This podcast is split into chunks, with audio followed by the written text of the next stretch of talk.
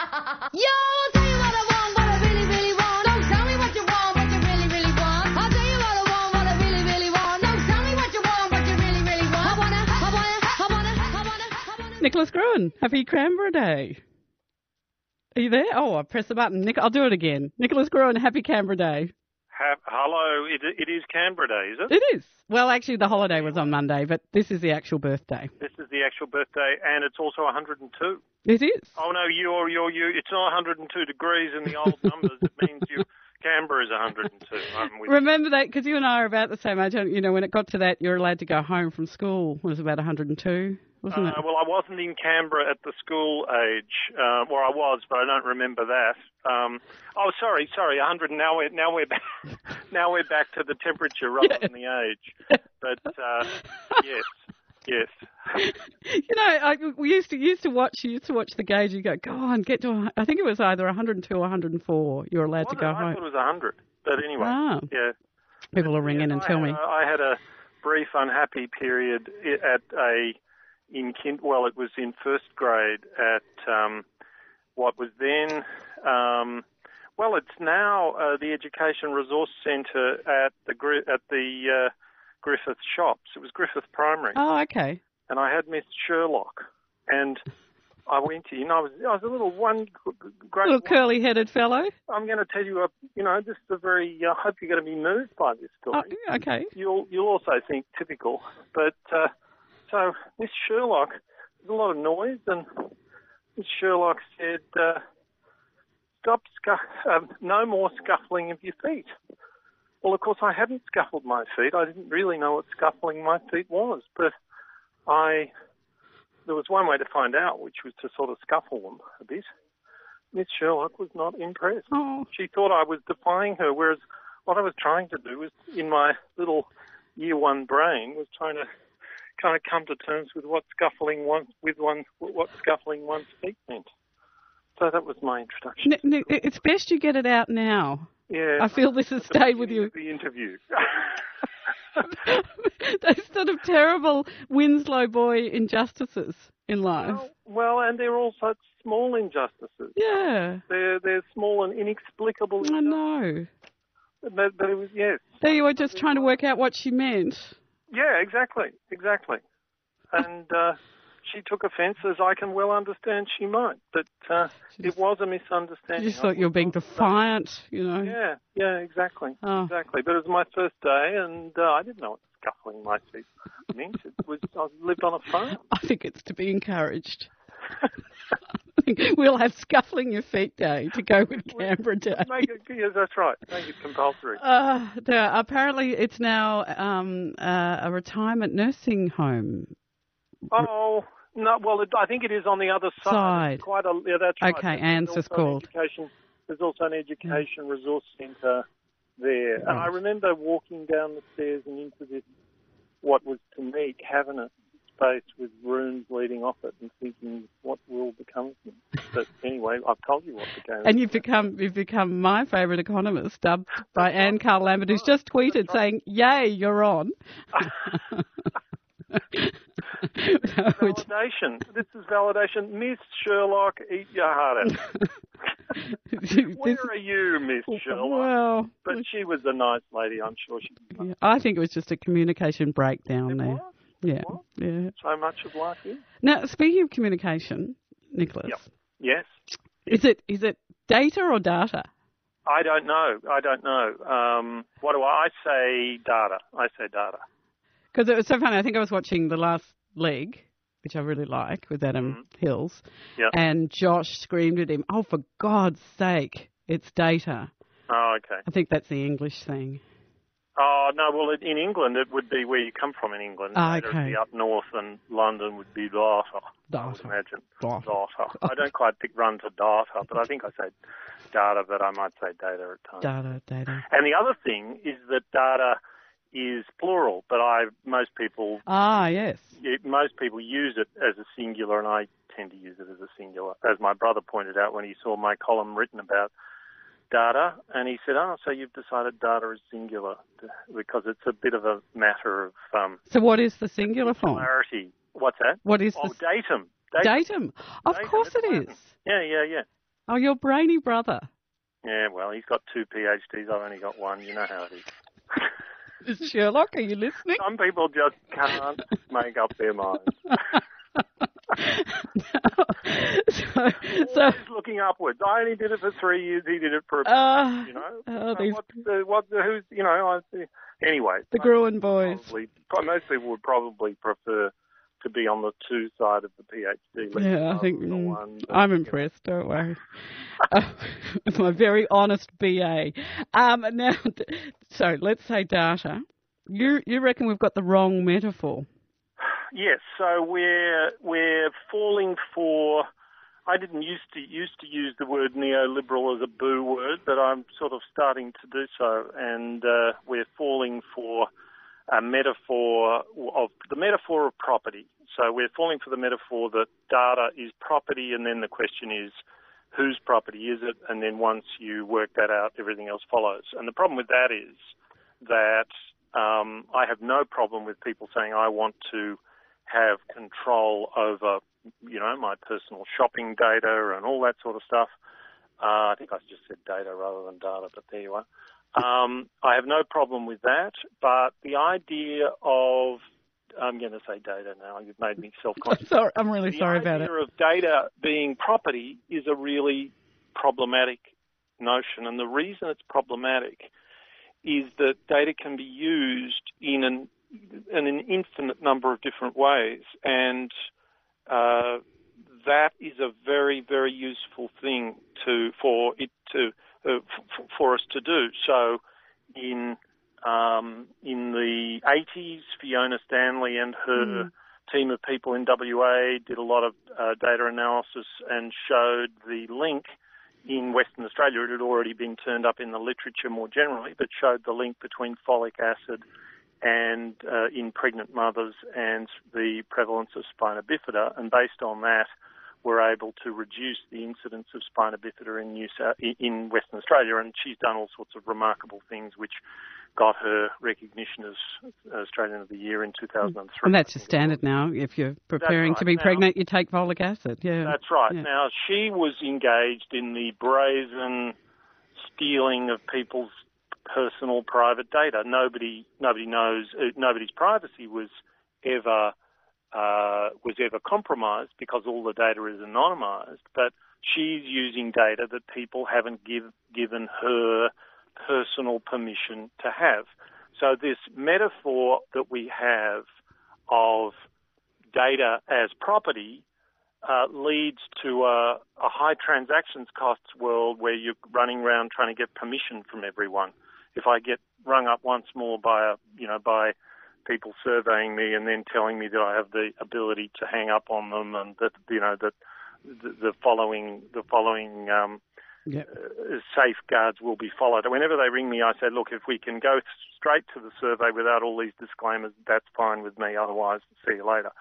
So we're encrusting ourselves with all these permissions, and sometimes it's just an irritation, as with the people who ring us up, but sometimes it really matters uh, because there's a lot of data out there, and we can Mm. generate a lot of really very valuable knowledge from that data. And if we um, go through these uh, goody goody routines of telling everybody exactly what the data that we're asking from them will be used for, well, guess what? We'll find new ways of using those data.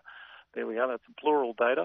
We'll find new ways of using all that stuff in a way that is beneficial, and yet we won't be able to go back and ask every person, won't be able to find every person, and But so on. but Nicholas Gruen, uh, my favourite economist, um, is your Fiona Star- Stanley example, um, Yep. an ultimate example of for good, something you know that being used for good. Right. There are more sinister ways that it can be used. Indeed, in which case we need, and I'm not denying that, and I'm in which case we need to make uh, law in a way and, and, and, and arrange our practice in a way that protects people from those harms. And the main harm that people are concerned about is privacy. So, in my view, if data is anonymized, uh, then uh, anyone should be able to use it in any way they like. Uh, so, uh, I, and, and and I suppose you can say, well, um, you know, they might use it in a bad way. Well, yes, that's Mm. true. People use the census for marketing and sometimes they use it for push polling and all sorts of things. But I think that is a much better world than a world in which all of the incredibly beneficial ways that we can use knowledge and use data are crippled, as it is crippled right now within government by an inability to link data, an inability to really find out what the data would be able to tell us. So within government now, you've got very good data sets in Department of Education, Department of Health, uh, and all sorts of uh, in all sorts of other places. And most of that data has been collected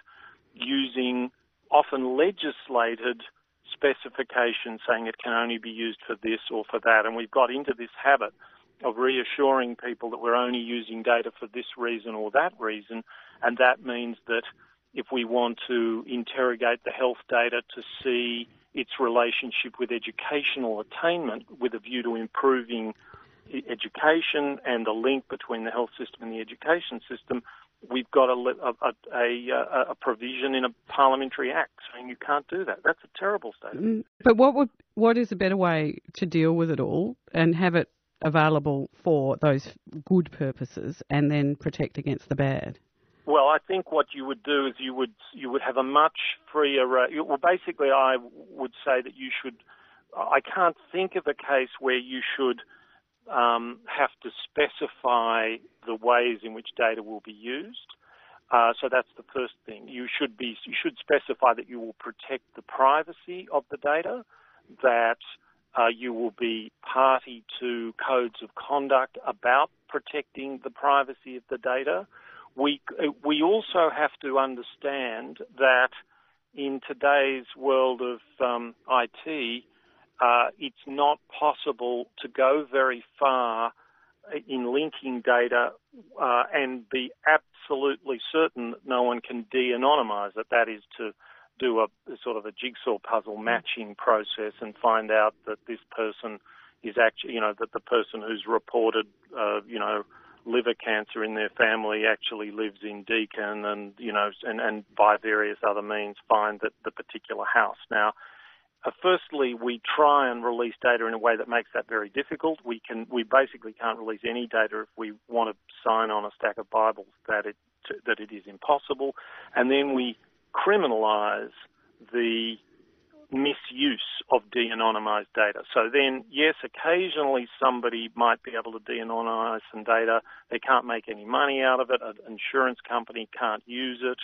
Uh, so, so those are the kinds of things I would do, and I would also, uh, you know, I would also be very keen to build linked data sets uh, of government and anyone else who wants to, uh, you know, you might opt in to, to, to that. One might donate one's data to to science in the way we donate bodies to science.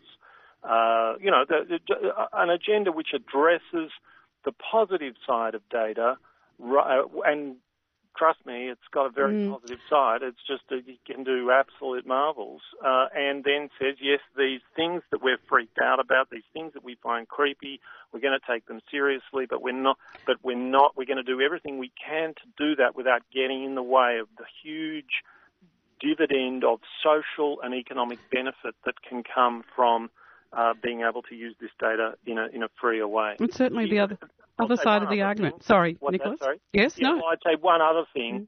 which is that we can take this property metaphor and just talk about control rather than it being one's property, and and then. And this is something they're working on in the UK, and we've done basically pretty much nothing on it. Um, and they've got a huge partnership of large firms, smallish firms, and eight large government agencies, and they're trying to build a system in which people can control their own data. So you have a file on the internet which has a lot of data of yours, and then a bank and then you say, I want to bank with Barclays Bank, and then you tick some permissions. So Barclays can know, you know, your address and your name and your date of birth and this and that, but they can't have your medical record and so on. So we could move toward, if we try and think, rethink this around people's needs, we end up with a much better result than if we think about it in terms of property rights and and the, the, the purchase and sale of data. Dr. Nicholas Gruen is with me, um, known as my favourite economist. Uh, you're on Triple Six. It's coming up to 12 to 3, 28 degrees in town. And, and Nicholas, just before I let you go, you um, pointed me to this really interesting case um, at the University of Queensland where the university has warned an economist that he faces dismissal if he continues research into the attitudes of bus drivers. It was a study into racism. Yeah. So what happened was uh, the the economist, a guy called Paul Frijters, who's a professor of economics at the University of Queensland, supervised a student who ran an experiment, and students would get onto a bus with a card that didn't have enough money in it. When the card went off and the reader said they didn't have enough money, they said to the bus driver, "I'm sorry, but I really need to get a kilometre down the road. Would you mind if you give me a ride?" And the result was that something like um, these numbers aren't exact, but you know something like 56% of people were given the ride by the bus driver, and but but the uh, the sting in the tail is that 77% of white people got the ride and 30% of black people got the free ride.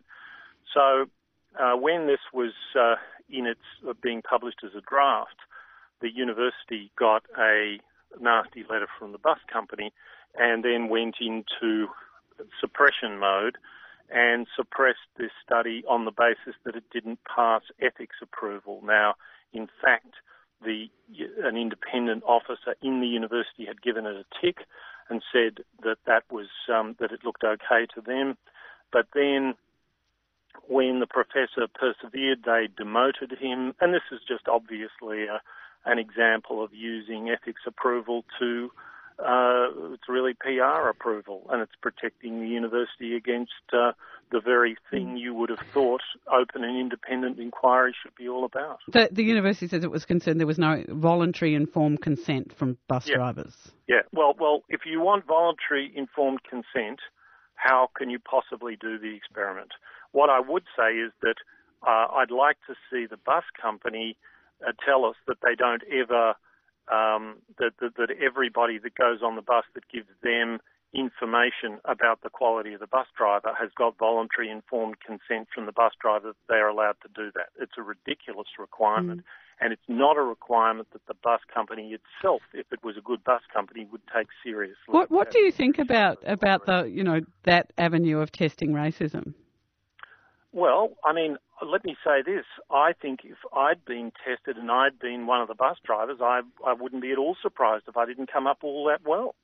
So it's a, I, I mean, if we're going to use it to point the finger and say you're a horrible racist, I don't feel that good about it. If we're going to use it to say this is what our society's like and this is what it's like for someone who's the wrong colour uh, from the point of view of the majority, then I think it's great. And um, and and generally speaking, I'm very strongly in favour of knowing things rather than suppressing them. Uh, but I'm not on, not in favour of getting on my high horse. And if I had to guess, I'd say I probably would be guilty of the same racism as the bus drivers. Uh, I hope I wouldn't be, and I hope I wouldn't be to that extent. But um, who knows? I certainly don't have any great confidence in that. So it was a result that was pretty uncomfortable. Yeah, it's an uncomfortable result, and that's uh, gee. If we're not uh, if we're not able to make life uncomfortable for people, I'm not quite sure where the aspirations for independent inquiry where where, that lies. Um, you know, the, the the the truth is sometimes uncomfortable, and we need to we need to hear about it.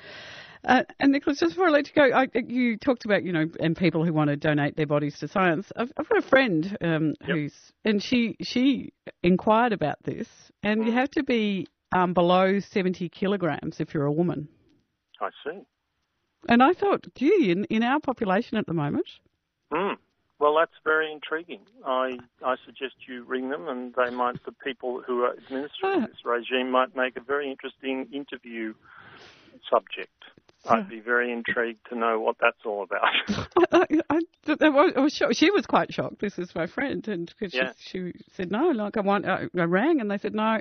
You have to be under seventy kilograms. I, I don't know what the weight is for a man, but I thought, oh, be quite a few people. Budget cut. they're they're taking bodies for science by the kilo. It seems. I don't know. I don't know. It's amazing. I will follow it through. You've made me think Yeah, about it now. do. Uh, do.